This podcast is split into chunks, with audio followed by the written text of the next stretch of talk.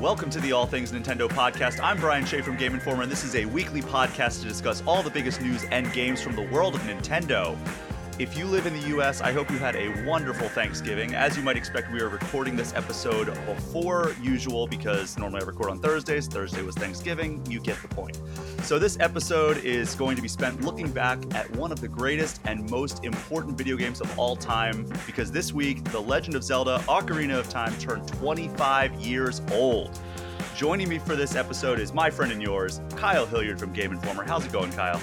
Hey, I yeah, I this game, I not to like just jump right into it, but I, I, I has a permanent spot as my favorite game of all time. I think we've talked about it a few times. How Mhm. nothing will ever unseat it. Not because I don't think there will be better games, but because it was so important to me growing up and how I feel about video games in general. I wouldn't be in a field where I'm writing about video games as a job if it weren't for Ocarina of Time. It's it's my favorite game. Period.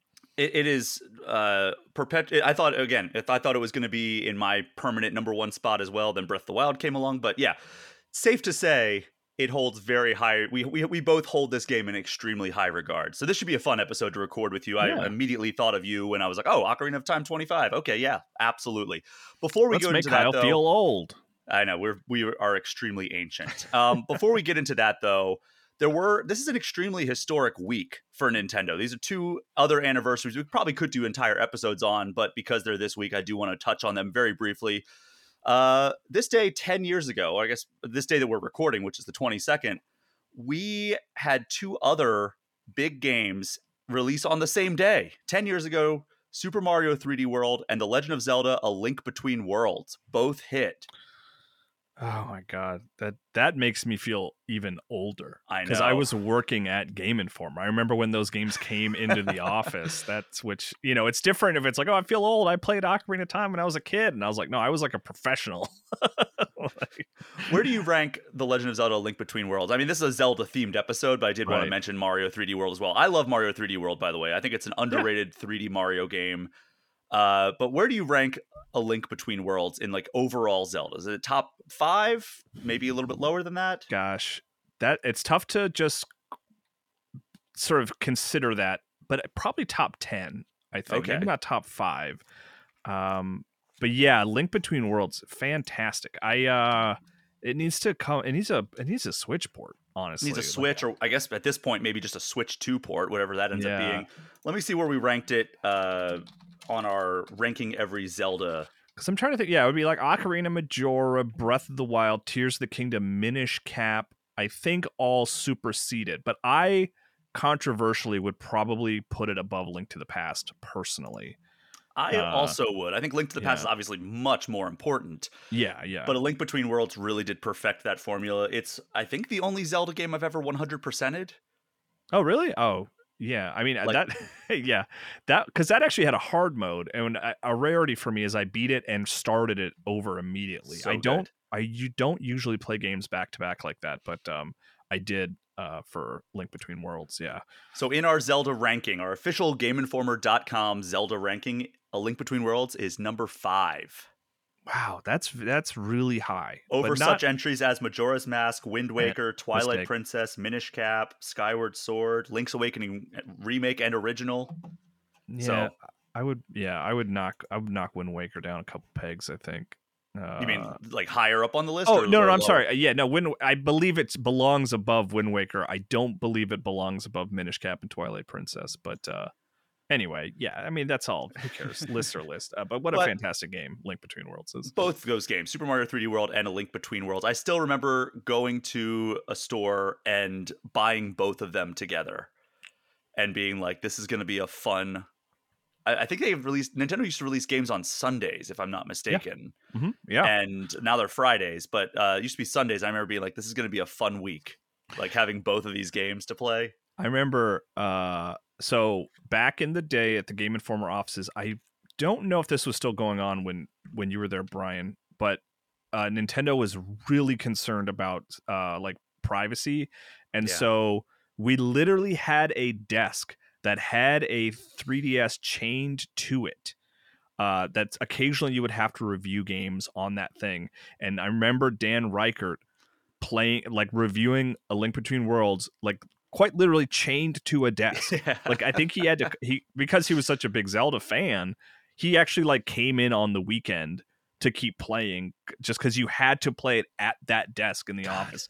I, I had to play a few games like that, but thankfully they, they got away from that. So Well, Yeah. I mean, Reiner used to tell stories about how they would actually send a representative out with like a personalized like N64 right. where like y- you would have to sit there in the room with a person because they were so like concerned you were going to like I don't know, take it and sell it on the black market or uh, whatever. Yeah, I think that's how Reiner reviewed Ocarina of Time was I in so. in an office with the Nintendo representative sitting there just, you know, twiddling his thumbs for 20, 30 hours, however long that game is, you know, what a weird job that must have been. Cell phones didn't exist back then, so you couldn't just be like scrolling Twitter. Yeah, yeah, right.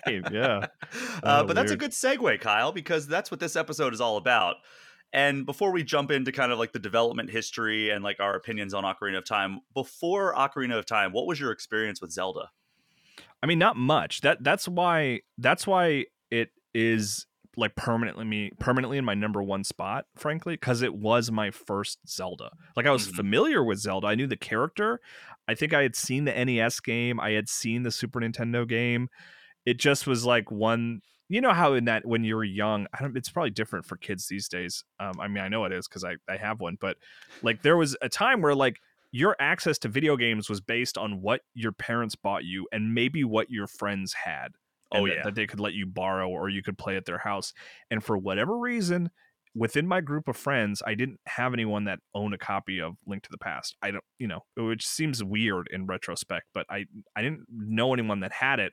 And then I my Ocarina of Time experience is, is a little strange because uh, I visited a friend who had a huge collection of N64 games, and we were kind of playing through a bunch of them. And I was like, "Oh, I've heard of Zelda. What what is this? Like, what? I've heard it's really good. Why is this so popular?" And he's like, "Oh, let's check it out." And what he did actually was he played the final Ganondorf boss fight for me. Oh my god! Like he showed me the fight against Ganondorf, like the final fight. So that was technically my first sort of insight into the game. And I was like, "Oh, this looks really cool. This is really interesting."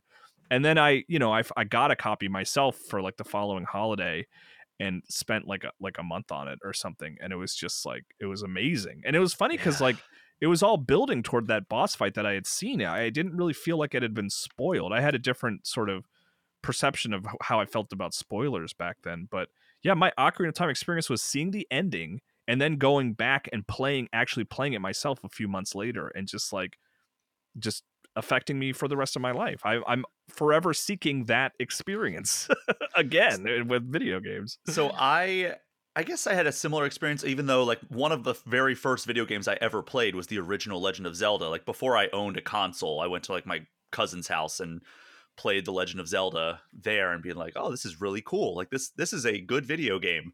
And then like I never played Zelda 2 as a kid and I never played Link's Awakening as a kid, but I remember renting a link to the past when I my, we briefly moved to Florida when I was in second grade and playing a link to the past from like a rental store Hmm. and loving it, but never really making significant progress because you know it was a rental and I never ended up owning a copy as a kid.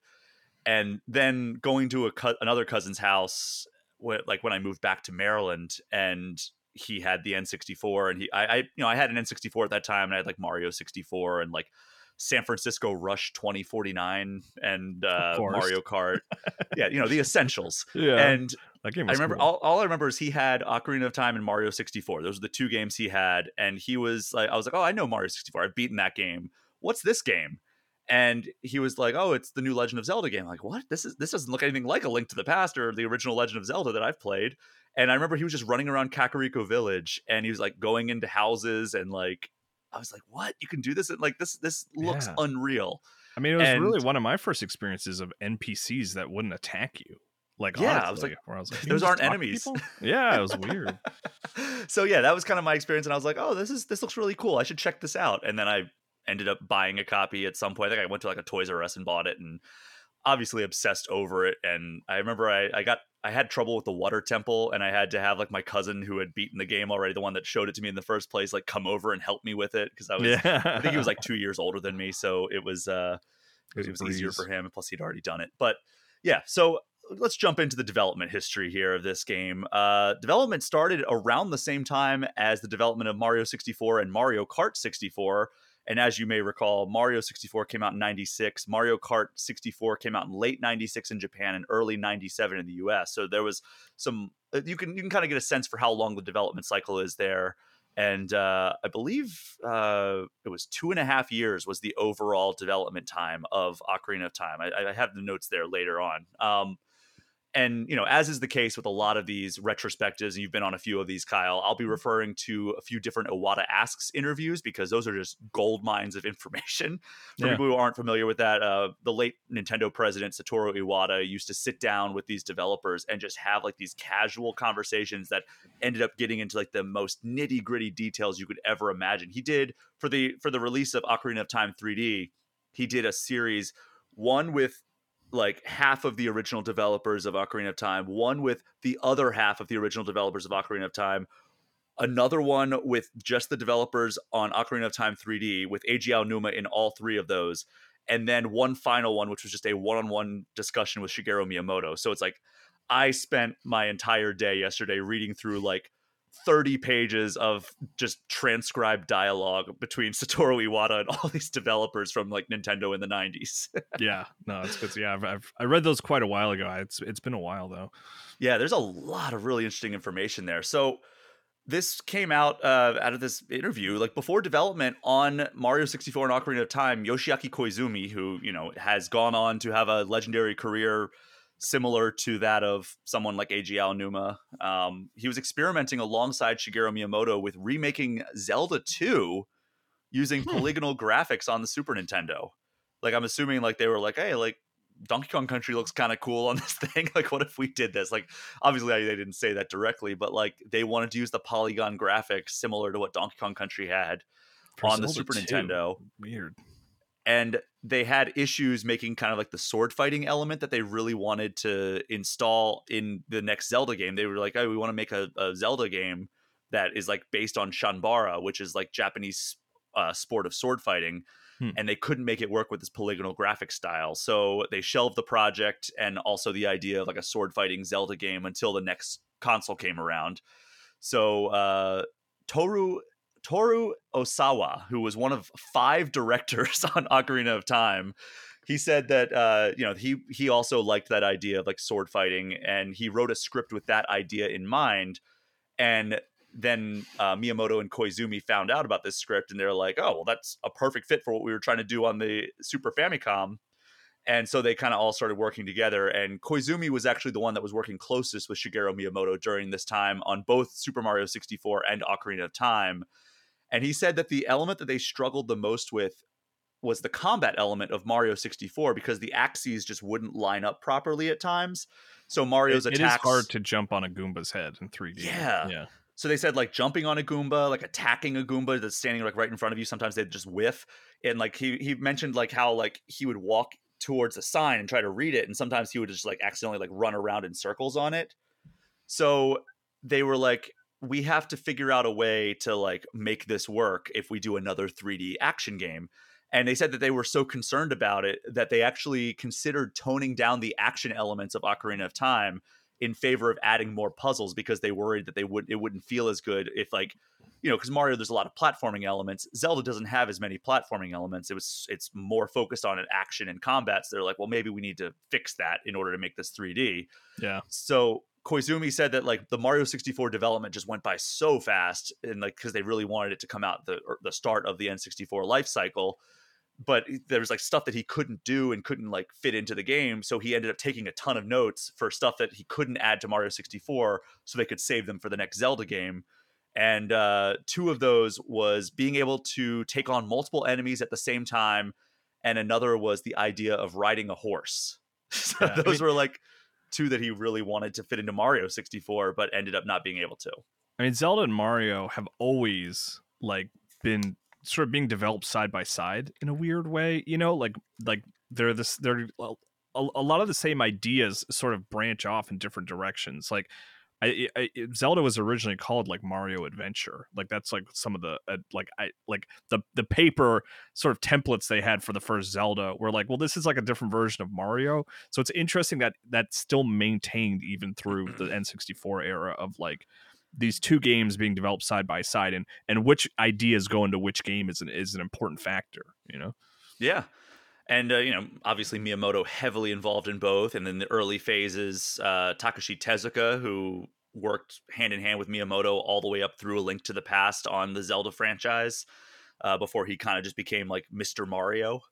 um, so Mr. Mario, he Takashi Tezuka, from what I understand, had very little involvement with Ocarina of Time. He had kind of transitioned fully into overseeing the Mario franchise at this point, which is why they pretty much brought in Eiji Aonuma. But mm-hmm. um, mm-hmm Miyamoto was the producer of this, and he kind of oversaw the five directors of Ocarina of Time. And originally, Miyamoto was concerned that the N64 would not be able to handle the realization of what we got with Ocarina of Time.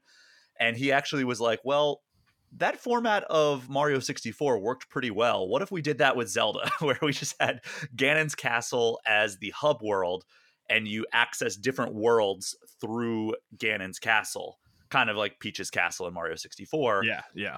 And he's even said like the worst case scenario would have been Link is not able to go outside. He's just inside the entire game, which completely different than what we actually got. And Miyamoto actually said that Ocarina of Time was originally developed using the same engine as Mario 64. Uh, he said this in a, a, Nintendo Power interview back in 1998 that I was reading. I, I did a lot of reading for this episode. Um, oh, nice and uh, found a Nintendo Power interview from 1998, right before, like like a month before Ocarina of Time came out. And he, they were like, "Hey, like, would you ever want to use the Zelda engine for anything else?" And he was like, "Well, it's actually the Mario 64 engine, but we had to modify it so much that I consider it a completely different engine at this point." Mm. So, like, they started out with very similar concepts, but just kept evolving. And they're like, "Okay, yeah, this is something completely different." So uh, Miyamoto wanted to make the action work as a sword fighting game, um, and so he originally was like, "Well, the only way we can do that to make it like feel good in 3D is to make it a first person game."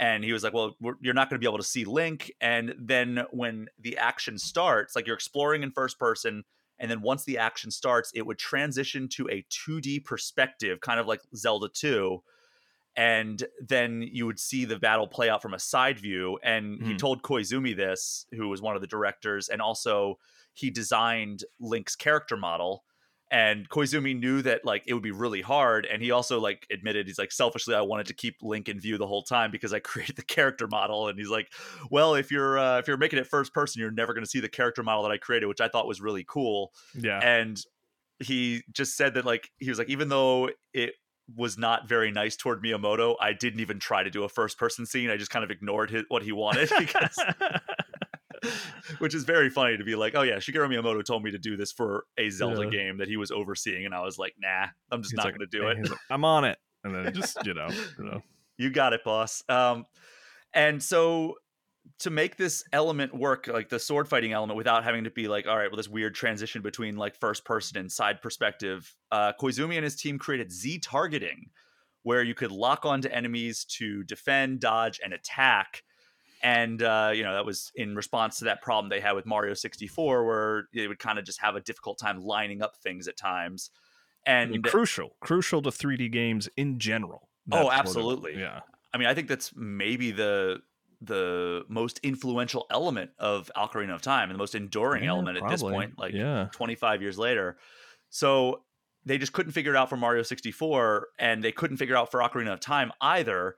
So during development, they were like, we got to figure out a way to make this action work. So they went to Toei Kyoto Studio Park early on in development which the way they described it kind of sounds like Universal Studios, where it's like a, a, big film studio where they shoot movies and everything, but there's like a, an area, like a, a, theme park that's open to the public. You can get tours of like the area and they'll have like shows and everything you can attend.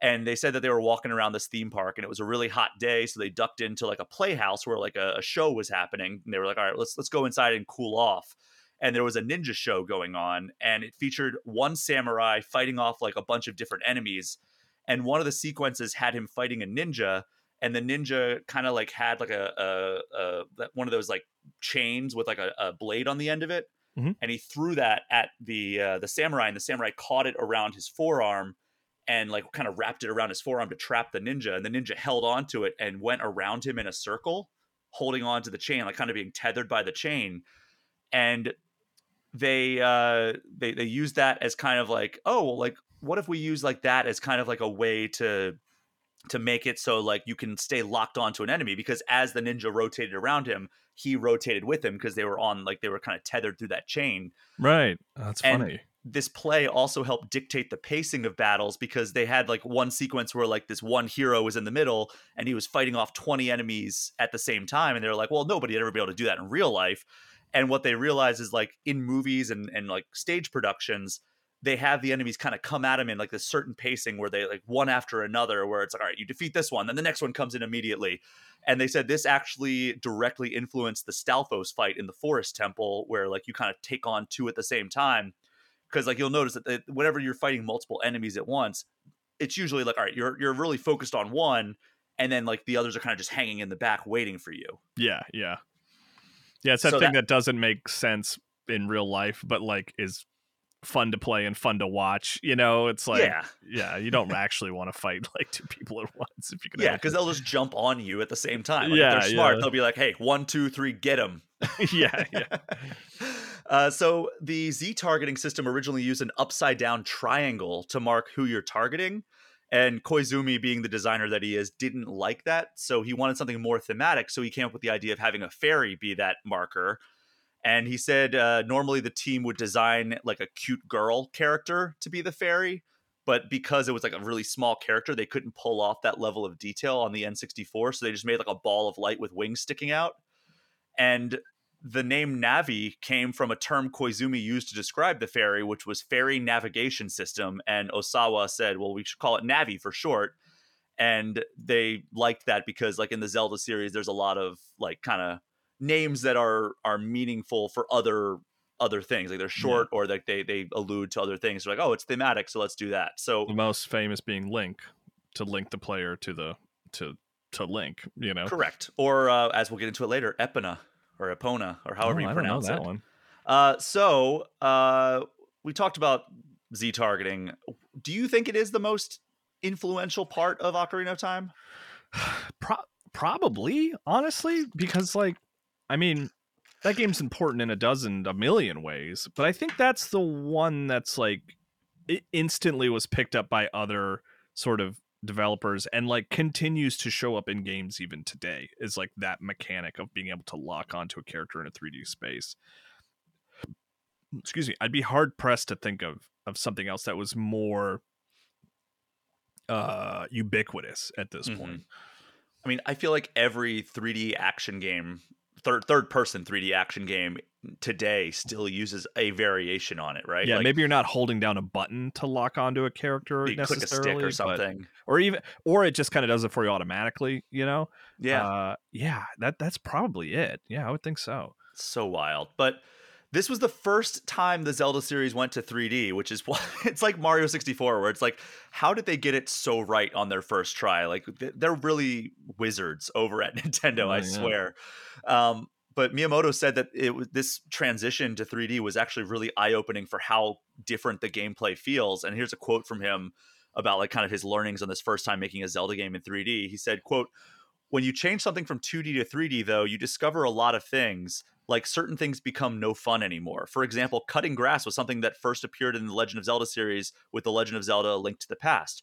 When we when we made it, it was surprisingly fun. Some people started talking about how this was a video game that you could cut grass using a spin attack. But then we wanted to bring that element of cutting grass into the Legend of Zelda: Ocarina of Time. It was like we were under orders to do so. Just it was just when we were saying that simply remaking that old topic in a prettier way wasn't particularly impressive. We started talking about how it was weird that you could cut the grass, but you couldn't cut the signs. So it was like, all right, well now we've remade this this this, action in 3D. Now it's like, okay, well, why can you do this and this, but you can't cut signs because like you know it, it, they the the kind of the ante gets upped. So uh, Miyamoto talked about working with uh, Kazuaki Morita, who was a programmer and made it work so you could cut signs. And they're like, well, the N64 can't render it so that you can cut exactly in the direction that the sword goes or exactly in the way that the sword lands. So they ended up making six predetermined cut styles based on like where the sword hits, and they just make it so that it would r- roughly reflected the direction Link would strike it, and the broken signs would also float in water because they thought it was weird if like the broken signs would just like either bounce off the water or sink in the water because it was wood.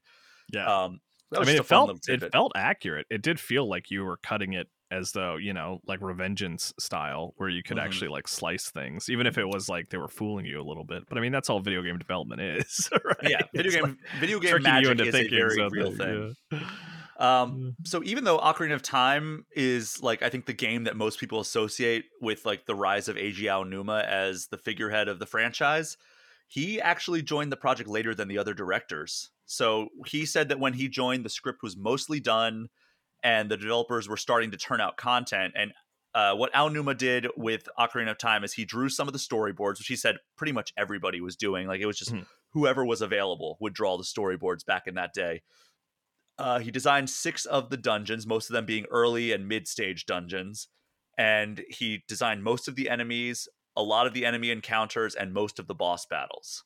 So, not an insignificant uh, contribution from Eiji Aonuma there. yeah, no, not at all. Um, and here's another really, really key defining element of Ocarina of Time. That is the link, or the link, the jump between the two time periods. And uh, I didn't know this, but that wasn't always the case. It was not always the case that you were going to be jumping between the two time periods. So Osawa said that it originally it was just adult Link. And according to Miyamoto, Koizumi's wife actually asked Koizumi why Nintendo didn't have any handsome characters. So Koizumi tried to make adult Link look cool and handsome. Yeah, yeah. So they gave him white tights. Yeah, I mean, hey, it's all the I mean, he- rage. he man he i mean that was a standout thing to me at least like seeing him for the first time. Uh, he, he was like that's like the coolest looking nintendo character ever. I mean you know let's get rid of the the chubby plumber. Like, like well, who's this guy you know? So uh, also the reason that they had li- an adult character was that they thought that like with the sword fighting element being so prominent they were worried that a shorter character with a smaller sword might have trouble having like being able to reach larger enemies. Hmm. And then uh, this all changed when miyamoto said like oh you know adult link looks really cool. We should not lose him but i'd like to really see a cute child version of this link. And so like because like the way miyamoto put it was like you know to this point like link was always a child aside from zelda 2 which was the only time he was like yeah that's an adult version or teenage version of link. He, at least a teenager. I think he said link is supposed to be 16 in zelda 2 Hmm, but like he's like 12 in the original zelda or something like that and like other other zeldas he's usually pretty young. So he was like yeah i want to see a child version of this because that's like this that's the link everybody knows but like i don't want to lose adult link too because he looks really cool. And they're like miyamoto said it so i guess we got to do it. So they, this was about a year and a half before release so about a year into development and they had to change the script so substantially to include the jump between time and what they thought that, that they could do to keep both these characters was they came up with the idea of traveling between time periods with a seven year gap between them. And uh, actually two and a half one years One of the coolest ideas ever in video it really games. is it really is such a cool idea. Um, but two and a half years was actually the longest development period for a Zelda game to that point, and that includes a one year delay from Christmas '97 to Holiday '98, which Oh, uh, they thought was pretty substantial. But uh, all the developers were actually very excited about that delay, and uh, Iwata was like, "Really, you guys were excited for that?" They're like, "Yeah, everything needed to be like perfect, and we were not going to get it to where we needed it to be if it was uh, if we had to get it out Christmas '97." yeah yeah So uh according to Aonuma that like the this change of like adding the time period jump actually they were like he, he used the word like or Iwata so Aonuma said something like yeah change that substantial could have led to like a total collapse of development. And Iwata was like uh, did it? And they were like no but it did lead to some pretty heated exchanges. Yeah. And uh, that's how Aonuma put it. And o- Osawa said that he would make changes to the script to like make it so that it would like try to fit that tone of like going between time periods, and people would like immediately poke holes in it, be like, "Oh, that change is weird," or "That that's impossible to happen." And then uh, Koizumi said that the character model for young Link was actually the biggest challenge because not only did you have to make a character that looked similar, but like also like younger without just being like a smaller version of the same character model, but he also had to redo about half of adult Link's animation so they would work with young Link. So he, had, he was like, yeah, I ended up Oh, having to like animate 1.5 versions of Link, as he put it. And Gotcha. then, uh, yeah, because they couldn't just one to one. Oh, Yeah, that makes sense. Yeah. yeah, so Miyamoto, he was talking to in that same Nintendo Power interview I referenced earlier in 1998. He said, "We really wanted to describe Link's development of abilities as he grows from a child to an adult. So we used motion capture technology. Boy, what a concept! And uh, quote, we thought game players would want to play as an adult Link, even though in the previous games, with the exception of Zelda 2 Adventure Link, Link was always a child. For those who are accustomed to the earlier games, we accommodated them with the inclusion of young Link. The concept of young and old Link matched other Zelda games since they usually had some sort of parallel world for Link to travel between. The parallel world in this case just happens to be a time shift, going back and forth between times. I thought that worked well with the overall theme of the Zelda games. And uh, it, to pull this off, originally they thought they would need more space. So the development was actually originally planned for the N64 DD, the N- Nintendo Right. 64 disk drive, Expansion. Yeah. which was just a doomed peripheral that Nintendo wanted to put out for the N64 that let you play CD games on N64. And uh, due to it taking longer, because you know, like if you ever played a game on cartridge, or if you, you know, even playing a modern game on a PS5 or Xbox Series X, you know that like load times off of a CD are substantial compared to like a cartridge or a game on your hard drive, uh, especially an SSD hard drive. So because the cartridge didn't have any moving parts, but like a, an optical disc reader does, and the disc itself is moving all the time, it takes longer to retrieve the items from memory. And the game ended up running really poorly. Link didn't move properly. Koizumi got really frustrated with the disc version of it. He was like, I can't even move Link right. Like, he's like, what do you want me to do here? Like, Link doesn't run Yeah. when I want him to run. So they canceled the development of the DD version and moved it to a standard N64 cartridge that was double the memory size of a normal N64 cartridge. And Oh, uh, that that let them load things inst- instantly and like It is a heavier cartridge, honestly. Like if you I- if you hold it compared to other cartridges, it's it's heavier. Yeah, it's. Uh, I mean, it was it was a huge cartridge. I think it was like 32 megabytes at the time, which is My God. massive uh, back in the day. Yeah. Uh, but after here's an interesting thing that like I mean uh, it's pretty well known. But after the completion of Ocarina of Time, Nintendo did continue developing it, and they made a special version of Ocarina of Time for the N64 DD called Mhm. Ura Zelda, URA Zelda, which rearranged all the dungeons. So they were like basically new dungeons. But the N64 DD was only in production in Japan for two years, and it never made it over to the US because it was so like poorly selling that they were like, yeah, let's just cut bait which is rare for Nintendo. Like usually Nintendo is like, no, we're we're sticking with this. We're gonna make it happen, and uh, they they did not for the N64 DD, yeah. and they eventually released that rearranged version uh, as Ocarina of Time Master Quest on GameCube, which I think was a, a pre-order bonus for. Uh, or I guess you could get it as a subscription bonus for Nintendo Power originally, Uh, right? If you pre-ordered Wind Waker, you got it as well, which is like the craziest and best pre-order incentive ever. Frankly, It very well maybe. I think so. I Uh, think there were two. There was the the Zelda Collection and Zelda Collector's Edition, right? yeah. One came with the Zelda GameCube, and it had Majora's Mask on it. But and then this pre-order one for Wind Waker just had the two versions of Ocarina of Time on it, which I I played Master Quest. I never finished it. I've always meant to to make time for it because the, the 3DS remake has it Had as it. well. You have to beat the game first to access it, and I, that's another instance where like I started it, but I never finished the Master Quest version. Yeah. I n- never started it actually. Yeah. I, I mean, like the, the main thing so well. the right. The dungeons are just sort of rearranged to be a little Yeah. more difficult and different. Which, um, yeah, I, I, I, I, I would like to play it. I, I- they'll- it seems like they'll put it on. They should probably maybe they'd find a way to put it on Switch at some point. I as- think it is as. I part think- of the N64 collection. I'm pretty sure that it's there. Oh, I Oh, think that if you go into Oh. the Switch Online expansion pack, because they'll release like alternate versions of games, like Yeah, here's a version of Smash Brothers with all the characters unlocked or whatever. Or here's like a, a Mario World save file basically that has like 100% so you can play like the the weirdo or the bizarro world or whatever it's called. Um but so speaking of like having a thing with more space, Nintendo Power in that interview asked Miyamoto if they considered using the N64 expansion pack, which was in development at the time for Ocarina of Time, and he said, "quote It would have been more convenient to have used the memory expansion pack for Zelda, but it wasn't ready. Ocarina of Time was originally designed for the N64 disk drive in mind." And in the future, we'd like to make use of some of those unrealized ideas intended for the N64 disk drive. So I'm wondering because Majora's Mask, as many people know, was released with the expansion pack. I'm wondering how many of the ideas of Majora's Mask were actually going to be used for the uh for Ocarina of Time if they had more memory because Yeah, he, like you said be. some of those unrealized ideas intended for the N64 DD. So and like Yeah. as you know also Ocarina of Time came out and Eiji Aonuma immediately started work on Majora's Mask and did it in less like a year, right? Like that was the It's development insane. cycle. It's it, it, it's crazy how fast Yeah. they did Majora's Mask. It's Well, absurd. that is a funny little uh, thing that I when I interviewed Eiji Aonuma back in 2019 at E3, I was like, "So are you going to give yourself more time for this sequel to Breath of the Wild than you did to the sequel of Ocarina of Time?" And he's like, "Yeah, I learned my lesson." He looked in the eyes and he said, "I'm going to give myself more time than I have for any Zelda game, sequel or otherwise, that has ever come out." And he was right. He made He- he made good on that. he did.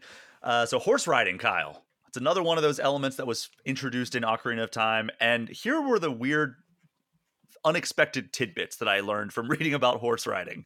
Uh, Miyamoto really likes country music, it turns out. Yeah, banjo player. and also he likes westerns like he grew up on tv uh western tv like uh like westerns like country westerns Mhm. and uh that's why he wanted an emphasis on horseback riding in zelda and koizumi came up with the name epona because it is the celtic god of horses and fertility Oh, okay.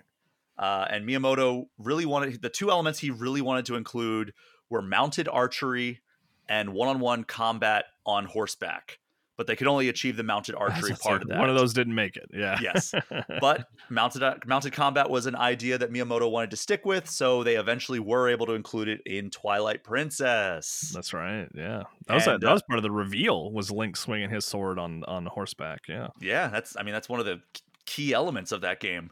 Yeah. And Aonuma said that Miyamoto also wanted Link to be able to raise his sword over his head, but the N64 wouldn't let him, so they kept that idea in their back pocket until they were able to implement it in Skyward Sword. What a weird specific thing. Yeah. I mean, I, uh, I mean, it looks like, cool. yeah, the Wii Motion Plus allows us to finally pull that off. but uh I, I also reading into like what Miyamoto was into back then. It turns out he also really loves Twin Peaks. Yeah, that's yeah, that's a that's a big Nintendo recurring. That's all of Japan, I think. They just love Twin Peaks, man. And uh, he said that inspired the kinds of characters they wanted to put into the game. He said that the show was less about the ins and outs of the story and more about the characters and their relationships. So he wanted to capture that in Ocarina of Time. Meanwhile, Takashi Tezuka has said the same thing about Link's Awakening. He Twin Peaks was a huge inspiration for that as well. And uh, you know, it was interesting because like in talking to it, it's it's fitting because when I interviewed Eiji Aonuma in 2019, he I asked him like I thought to me there was a, a direct comparison between the parallel worlds of a link or a link to the past and the parallel worlds of uh, Ocarina of Time. And I was like, okay, so there must have been like a lot of inspiration that you had from Link to the Past to Ocarina of Time. And he's like, nope, it was all Link's Awakening was like my biggest influence when Right, developing yeah. Ocarina of Time. Like, uh, That was a surprising anecdote. Yeah. yeah, so it, it is interesting that those were both heavily inspired by Twin Peaks as well. So it, it kind of makes sense in that way. So, also, in case you're curious, I made note of some of Miyamoto's favorite directors as of this 1998 interview. He Like loved, film directors? yeah. Oh. So Steven Spielberg, he specifically mentions loving Raiders of the Lost Ark. Okay. Yeah. uh, yeah. Alfred Hitchcock, Tim Good Burton. Yeah. and John Waters. John Waters. Yeah, All right. the oddball of that group. Yeah, Um, I mean, not not that like that's he's a great filmmaker, but like it is, it's not what you'd think someone who is like making ostensibly children's toys would be inspired by. I would love to get because like Nintendo doesn't really talk about like outside inspiration as much anymore. yeah, not much. Yeah, like I remember uh Reiner, I think it was uh it was at E3 2017 or 20, 2016. He was telling me that like he was asking like Aonuma uh, in, about Breath of the Wilds uh, before it came out, like, what was your inspiration for this? And he was like, oh, you know, like we we talk to a lot of people. A lot of people are fans of anime, and he's just like, "Well, what anime are like you you guys fans of?" And he's like, "Oh, you know, we just like a lot of anime." Like they just didn't want to name specific things. He just didn't want to say Princess Mononoke for some reason. I don't know why. and like but... you know, when I asked like Takashi Tezuka a couple months ago, like, "Oh, well, how do you feel about Mario and Sonic coming out at like the same week?" And he's like, "Oh, we like we want people to enjoy 2D platformers, whether that's Mario or something else, or something else." so yeah, they don't really like talking yeah. about other franchises that they don't own these days. Um, so it's it's interesting to have him be like, yeah, Steven Spielberg, Raiders of the Lost Ark rules. yeah. Uh, but yeah, so another element that was introduced in this game was auto jump, and right. uh. Miyamoto thought of this during one of his days off, apparently.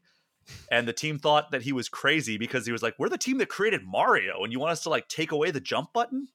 so there was a jump button at one point, right? Well, they they I mean I, they thought about it, but I don't think they ever like officially implemented it. Yeah. And Miyamoto really liked the auto jump idea because it could allow the computer to determine the kind of jump that Link would do based on the land that was in front of him, which is why like if he jumps off a high ledge into water, like over a waterfall, he goes into a diving animation. Yeah. And also it would allow him to when he lands, he poses in the right way. It's not just like all right, you have to be ready for whatever action he's going to do next. It's like no, the the it, it's automatically processing where he's going to jump and like how he's going to land based on the terrain that's in front of him. I mean that that was another one of those things that especially like after growing up with platformers and N64 sort of making a name for itself with like Mario, it's like this is a cool place where you jump in 3D. The first time I fully grasped that Link doesn't jump on command necessarily, that he will jump on his own, like over led like gaps and stuff. I was like, oh, weird. Like it just felt yeah. wrong to me, but like obviously it like makes sense as long as once you spend enough time with it. Yeah, and uh, so looking at the dungeons themselves. Apparently, they kept running into problems because Koizumi and his team they like created like the hook shot, and then they'd show it to Aonuma, and then who who was working on the dungeons, and then realized that they would need to rework parts of the dungeons because like it would be a problem if you had the hook shot in this dungeon and if you, you went into like this dungeon and you already had that item it'd be like okay you can skip over parts of it now or like if you had the bow and arrow in another dungeon you'd have to skip up so they had to like come back and forth a lot and koizumi like apologized to aonuma during the the Iwata asks and aonuma was like no no it's all good and then uh and he good. said aonuma said quote but on the other hand, if you decide the items you're going to put in from the start, it doesn't mean everything will go well. I don't think such a variety of distinctive items would have come about that way. We were making something unprecedented, so we couldn't see what would be right to make what what would be right to make or where the goal should be. Hmm. So it's like yeah, like it had to be kind of chaotic in order for it to turn out the way that it did because there was uh you know, there was there was no way they, they had no blueprint at that point. They were making the blueprint. So it's like, yeah, okay, we ha- we have the hook shot all right, how's that going to work? like, will that break anything in the future? Like, to yeah. like, will you be able to skip over? So that's like, I can't even imagine like breaking your brain in that way like having to be like oh god there's wood in this dungeon you could just shoot over and like skip this entire puzzle like that that's uh that's something i never even thought of like yeah. the, the challenges of making a game like this like give it yeah which is like then you know breath of the wild tears the kingdom they're basically we're like yeah do whatever you want well, I mean, I asked Aonuma about that. Uh, let me see if I can bring up the quote here um, about like how do you feel about people like finding out like ways to break your game. Um, yeah, I mean, they were. He, I remember. I mean, you'll look up the exact quote, but I mean, they're very pro at this point. Yeah, right? they're like, they're like, yeah. I mean, this is where we're making a playground for you to to play in and and uh we don't really mind like the point is that you're sort of going around the the back of things and figuring out how to do stuff on your own in an interesting way so here actually here are two back-to-back quotes from Eiji Aonuma that are pertinent to this conversation so in in the context of Tears of the Kingdom, I I said I know I completed several puzzles and scenarios in the game where I thought was that the right way to do it or did I cheat that? and what goes through your mind when you see somebody successfully complete a problem in a way you never thought of and he said when i quote when you think about people cheating is fun. And then he laughs. Said they like it. Finding a shortcut is They like it. enjoyable. People will look for an easy way to do something if they can avoid struggling. We want to make sure that that is something that stayed in the game. When thinking about games of the past that we've worked on where there was a puzzle to solve and only one answer, that's the kind of that's kind of the past way of developing games. Now I'm happy that we've arrived at this method of giving people a lot of options. And there are many answers to a single problem, and all of them could be potentially correct. I feel happy we've arrived at this type of development style. So that's uh that, that's interesting how they've evolved. And then uh, I said on that note, I think a lot of people shared the viewpoint that Ocarina of Time was kind of a starting point for one era of Zelda games, laying the foundation for several titles that came after it. Do you see Breath of the Wild as establishing the new blueprint for the foundation of the next several Zelda games for years to come? And his quote was With Ocarina of Time, I think it's correct to say that it did kind of create a format for a number of Zelda titles in the franchise that came after it. But in some ways, that was a little bit re- restricting for us.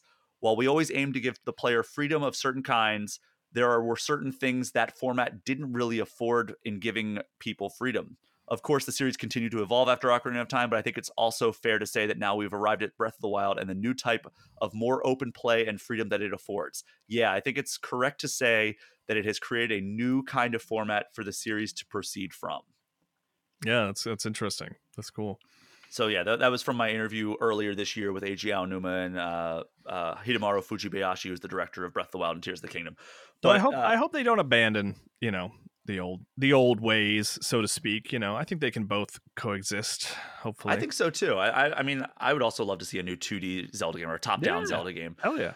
Um, but coming off of the uh, that that problem where they kept like moving the the un- items around, uh, Takumi Kawagoe, who was a programmer, also ran into some problems as a result of people moving around in that way because the team kept coming to him and being like. Hey, we need to move this item from this dungeon to another dungeon because we found something wrong. And he just kept like having difficulty because he'd be programming that item to work specifically for that dungeon and be like, all right, I guess I'll just start over again.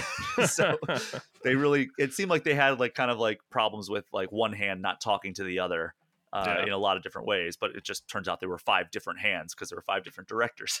yeah, I mean, also they were. Yeah, that's. I mean, I can't even imagine sort of moving from that old style of Zelda into 3D Zelda. I mean, it would just must have been a nightmare to sort of upend the T table. You know, the famous Miyamoto quote, or I guess the Miyamoto move. I, who was it that said the up end of the I T don't- table? I think it was Miyamoto. Yeah, I was talking. ab- Yeah, I don't remember exactly what the context was, but I know it's a Miyamoto thing, right? Yeah, where he just comes in and is like, nope, let's change everything, guys. Yeah. so, uh, first impression when you turn on the game, Kyle, it's a good one. Absolutely beautiful cutscene with Link riding Epona. Oh, I love that. am- Still gives me chills, man. That that amazing that Koji piano Kondo. coming in. Yeah. Oh my God, we're gonna cut to that right now.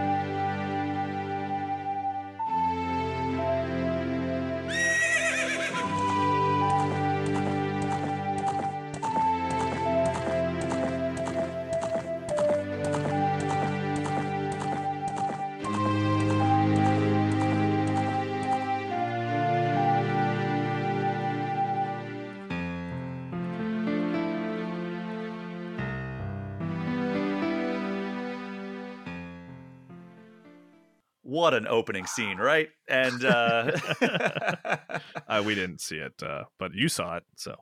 So- it, maybe. Kawagoe actually was the one that shot that scene, and he had to scour Hyrule Field to find a place that they could shoot that scene. And he was like, you know, I it was hard because there was just like we don't know how we weren't pre-rendering cutscenes. It was actually like gameplay footage. So like we had to find Yeah. like a spot that had like the like the right hill composition and everything. And while when he finally found the right spot, the moon slid into view 100% by chance, and he was like, "All right, that's it. That's the spot. We We're gonna do that it. again. We're gonna we're gonna have that recreate because you know it had the day night cycle." Yeah, no, that's perfect. Yeah. Um, but Miyamoto felt really good about the product when it released, as you might imagine. And here's his quote from, uh, I, think this is from the Iwata Asks that he did. And he said, quote, in terms of having done new things with this game, I felt a very strong feeling that I had only feel on a certain number of games that I'm involved in. And I was really happy that we were here in Japan. We here in Japan could make a medieval tale of sword and sorcery liked by people all over the world. Despite using a historical drama at Toei Kyoto Studio Park as reference, it was well received overseas. I like that. That's like the, his big takeaway from Ocarina of Time is like, yeah, it was well received overseas. Well, I mean, I think at that time it was like, yeah, we're we're this team in Uh. Japan, and people oh, like oh, on the other side of the planet liked it. That's crazy. Like it's like, I oh yeah, that's like a lot of games now. Um, but I found an old article from 1998. This is like two weeks before Ocarina of Time came out, uh, from in the Chicago Tribune, talking about how Weird. advanced Ocarina of Time is, and it was Jason Rich of the Chicago Tribune on November 12th, 1998, and it's kind of served as half interview, half review of the game. And here's a quote from the Chicago Tribune It said, quote, supported by a development staff of more than 200 and a budget in excess of $12 million, Legend of Zelda Ocarina of Time, retailed $70, easily can be considered one of the most advanced games ever. The 3D adventure represents Nintendo's most ambitious development effort, one paralleling the production of a motion picture. I know they loved that comparison back then to, the, really to the movie industry. It's funny that it was a seventy dollar game. It's Yeah. Uh, same thing with Tears of the Kingdom. I know. It's so 25 years later. you you I just forget sometimes that it's like that that sixty dollar price point is kind of recent. You know, like uh yeah, I don't know. Well, it's like they went up, and then when CDs first introduced, eh, because like N64 and SNES games, they could be expensive. Like there were some expensive cartridge games back in the 90s. Well, I like I see people will share old like toy Toys R Us catalogs and stuff, and you'll see like Super Nintendo games, and they're priced at like seventy nine and, and ninety dollars and stuff, and it's like oh, weird. I didn't. I, I didn't know I wasn't buying the games. I now understand why they were such a limited commodity. you know, So in that same article at Chicago Tribune, Miyamoto said that his formula for success for this game and his overall philosophy, I guess at the time, I don't know if it's still true because this is again 25 years ago, Mhm. said 70% of the game should have to do with the objectives, while the remaining 30% should be about exploring and uncovering secrets. Something tells me that with something like Tears of the Kingdom and Breath of the Wild, that that ratio has Yeah, shifted, a little bit. Yeah, yeah. and here's an interesting tidbit that I got from the Nintendo Power interview from earlier. Uh, in 1998, here's how Shigeru Miyamoto laid out the Zelda timeline. He said Ocarina of Time is the first story, then the original Legend of Zelda, then Zelda 2, The Adventure of Link, and finally A Link to the Past. It's not very clear where Link's Awakening fits in. It could be any time after Ocarina of Time. S- Oh, that's when was that interview from? 1998. Really, I didn't think they ever talked about it up un- uh, before then. That's so Right? funny. That was Oh, that was my weird. thought as well. And then that's one. uh, If you look at that, those actually are in one of the timelines. That's in the uh, hero defeated timeline, Yeah, but it's slightly out of order from the official timeline that we know now. Because in that timeline, it goes Ocarina of Time to A Link to the Past, then several games that weren't yet released, like A Link Between Worlds and a few of like the the handheld games, then Zelda One, and then finally Zelda Two. So they bumped A Link to the Past earlier in the timeline in the official timeline. yeah. Oh, So weird. that- oh, interesting. That's a good that was an interesting tidbit that I found in that, that Yeah. Nintendo Power interview.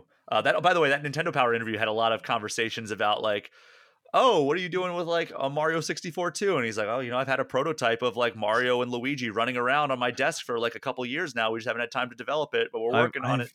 Yeah, and I've then, heard like- those rumors. Yeah. Asking about like, oh, what about this like all star fighting game you guys are coming up with? What's that about? And he's like, oh yeah, it's probably going to be called like Nintendo All Star Super Smash or something like that. and then he's like, yeah, it's gonna have like he's just started like naming like it's gonna have like you know Mario and Samus from Metroid and yeah, we're gonna make these uh, crazy Pikachu. reveal trailers for new characters that are gonna be more popular than the game itself. It's gonna be wild. he he was like, oh yeah, and like Captain Falcon from F Zero is gonna be in it, and it's like imagine reading that in 1998 and be like, Yeah, right. Yeah. So I guess F Zero was a lot bigger then than it is now. yeah. I don't kind know. of. Maybe. So uh we're we're the game's finally out now. Ocarina of Time came out November 23rd, 1998, and uh if you're listening to this podcast, you probably know it was a massive success for both fans and critics. Has a 99 on Metacritic, making it the highest scoring game in Metacritic history. Game Informer not a part of that. Gave it a 9.75 out of 10. Andrew Reiner, How, who gives a Zelda nine seven five? uh, same score as Tears of the Kingdom, reviewed by Huh? Kyle Hilliard. uh, but it won Game Informer's Game of the Year in 1998. It was also the second best selling game of 1998 in the US behind Pokemon Red, Blue, Green, Yellow. Uh, obviously, Green not a part of Oh, that. that's in, cheating. That's three games. it is. Uh, but it also broke the record at the time for most pre orders in video game history. right. Yeah. and it ended up selling uh, this is nothing compared to like modern standards 7.6 million copies I mean, uh, on that's still that's a lot by modern standards. I would say. modern standards for a zelda game i don't think so like i mean Yeah, that isn't that less than like tears of the or uh, yeah tears of the kingdom sold in like its first two days Oh, this is over. This is overall. yeah this is overall Oh, like oh, lifetime yeah, n64 true. sales Yeah, I mean, yeah. Tears of the Kingdom. If they announced seven million on day one, you'd be like, they, oh, they say 10 solid. million on like day one or something like yeah, that but yeah, seven million for day one is what I was thinking. But yeah, lifetime. Yeah, that is. Yeah, but also the n64 didn't have as big of an install base as like the switch does Well, yeah. I mean, you can't compare it to the modern. I mean, it's it's so much less niche now too. I mean, it's everyone plays video games now. So it landed- kind of a weird thing back then. it landed at number four on lifetime N64 software sales. Uh, Mario 64 was one, which is kind of cheating because it was a pack-in game. Uh, it was not. no, that's right. You're right. no, I don't think God, so. You're right because I do remember having to buy it separately. But yeah, but it I- was like the only thing available on day one. that's true. It was it was a So, very scarce well launch been. Yeah. Uh, Mario Kart 64 number two, GoldenEye 007 number three. Oh, that's that's not surprising. Yeah. Uh, yeah. But I- Ocarina of Time yeah, number four. right. Yeah. So in 2018, which was the last time we did this excruciating exercise when we listed our 300 games of all time, top 300 games of all time, we listed it at number 39 in the greatest games of all time. While our reader vote, which I believe you headed up, Kyle, or I helped Probably, you, I helped you head up, and then you were, on that. I think. Uh, landed at number three, which I am much more in line with with the readers on Yeah. Certainly, I mean, I'm, I'm sure in those meetings we were we were pushing for it to be much higher than that. But you know, that's just how it lands sometimes when you're is, when you're yeah. working with a big group. So in uh, our Zelda ranking list, which I referenced earlier with a link between worlds being at number five, Ocarina of Time is number two, behind only a link to the past, which Mm, is yeah, I would- respectable. I, I, I, would pump it. I would push it up to one myself. You know I, I know that. you would because it's your number one game overall. so uh, in 2011, 13 years later, we got a 3DS remake, Ocarina of Time 3D. How fast did you pick this up when it came out? the, the day it launched. I was Of there. course. I think I was still working at. No, I guess I wasn't working at GameStop at the time. But yeah, no, no, that was huge for me. I mean, that was like, yeah, abs- like that, that's yeah. I was that, that's why I bought the 3DS was to play that. you know, I do remember distinctly going to a GameStop in Pittsburgh when I was where I was living at the time. I didn't have my 3DS, but I knew Ocarina of Time 3D was coming up because you know you a lot of people forget 3DS now a very respectable library. Yeah, Nintendo actually had to apologize for how bad the the early months of software were for that system to the Yeah, point they yeah. had like, oh, we're gonna put out the Nintendo 3DS Ambassador program that gave you a bunch I'm a member. of free. I'm a life lifetime member. I am too. program. because I bought it right before they announced. Like I, I bought it alongside Ocarina of Time 3D when that came out. I went to a GameStop in Pittsburgh, and I remember that was also when I uh, re-upped my Game Informer subscription because I was Yeah, like, yeah, you're right. I should get a, a, a membership and get a Game Informer subscription because I would actually like get like coupons or whatever. But Yeah, I'm looking Uh, at the timeline because I bought a 3DS at launch, um, and I played I played Pilotwings uh, as much as I could. And- did but not. yeah, it was like two or three months before Ocarina of Time 3D. I mean, that was why I bought the 3DS. Like same. just, just knowing it was coming, I was like, well, I'll go get one at launch because I want one. But uh, yeah, for sure. So we, I, I do want to go a little bit over the 3D remake here. I'm not as nearly as in depth as we did with Ocarina of Time on N64, but the development was handled by Grezzo, who went on to do Mhm. Majora's Mask 3D and also worked on the Link's Awakening Switch remake. And Yep. according to Koichi Ishii, from Grezzo on in a, the final part of this Iwata ask that we've been referencing. He had no idea what was going on before development started, and he got a note from Satoru Iwata that he wanted to meet with him and asked him, "Hey, can you come to Kyoto?" and he was like, "Yeah, I had no idea why I was jumping on this train to Kyoto, but I did." And Iwata, like during the meeting, was like, "Hey, I'm sorry, my secretive nature. I hope I hope it didn't make you nervous." And he she was like, ah, "I kind of had a hunch that it was like because you wanted to talk about new hardware, which uh, Iwata was like, your hunch was accurate." So Yeah. during the meeting, Iwata showed him the 3DS prototype and pitched him on a remake of Ocarina of Time for it. And Ishii like was like excited because he's like, "Oh yeah, Ocarina of Time, everybody loves that." And then he quickly went from excitement to anxiety because he was like, "Oh wait, everybody loves Ocarina of Time. We can't mess this up." Yeah, that would be a big project to take on for sure. That'd be tough. So it's a super faithful remake, but he they did make some changes to modernize the game and make it work with the 3DS hardware.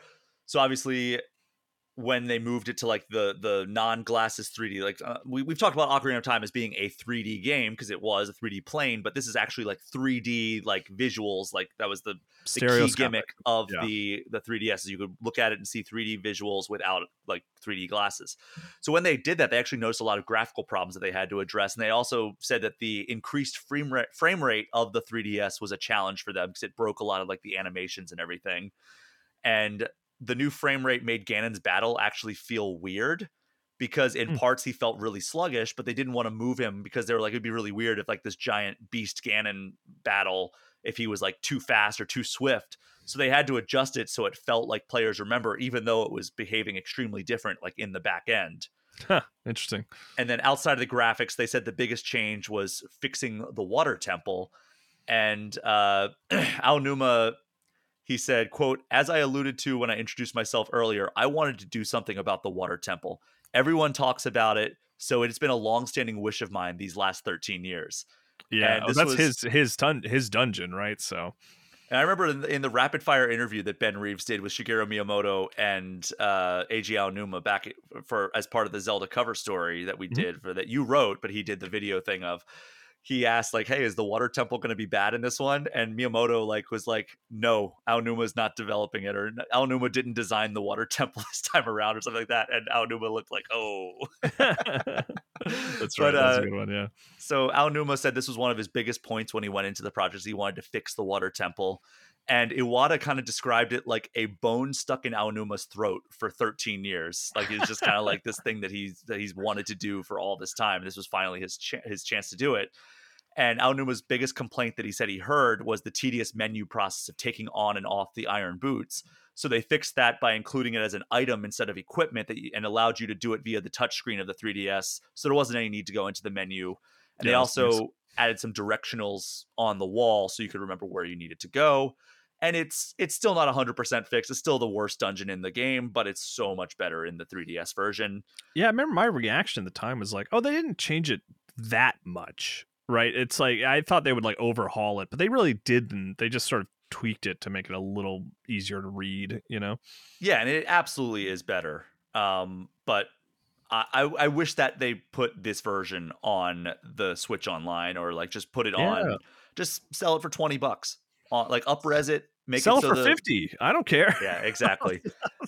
um, so this this thing with like uh, you you were on the Wind Waker retrospective that we did on this very ep- this very show, Mhm. um, where Aonuma was talking in the Wind Waker retrospective, uh, and he was like, I was afraid to go play it because I'd be like critical of all of the things that I did back then. It's like we we start thinking like, oh, I want to tweak this, I want to tweak this, and. Koizumi and Osawa said that they felt this with playing the 3DS version. They said they were afraid to play the 3DS version of Ocarina of Time because they knew that they would go back and experience their work 13 years later and want be like, oh, we should change all this stuff. We should make this all better. Like we because they have 13 years of experience now. That's like they they know what they're doing. They obviously 13 years of making a 3D game past what they had when this game came out. So it's like they know like the best practices. There are best practices now.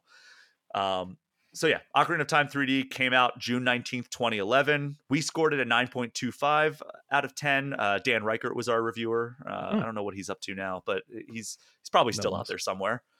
um, it has a 94 on Metacritic, so still a very well loved game. Yeah. Ended up being the 13th best selling 3DS game of all time, which I thought was a little low, but I, I guess there were a lot of very well liked and high selling 3DS games.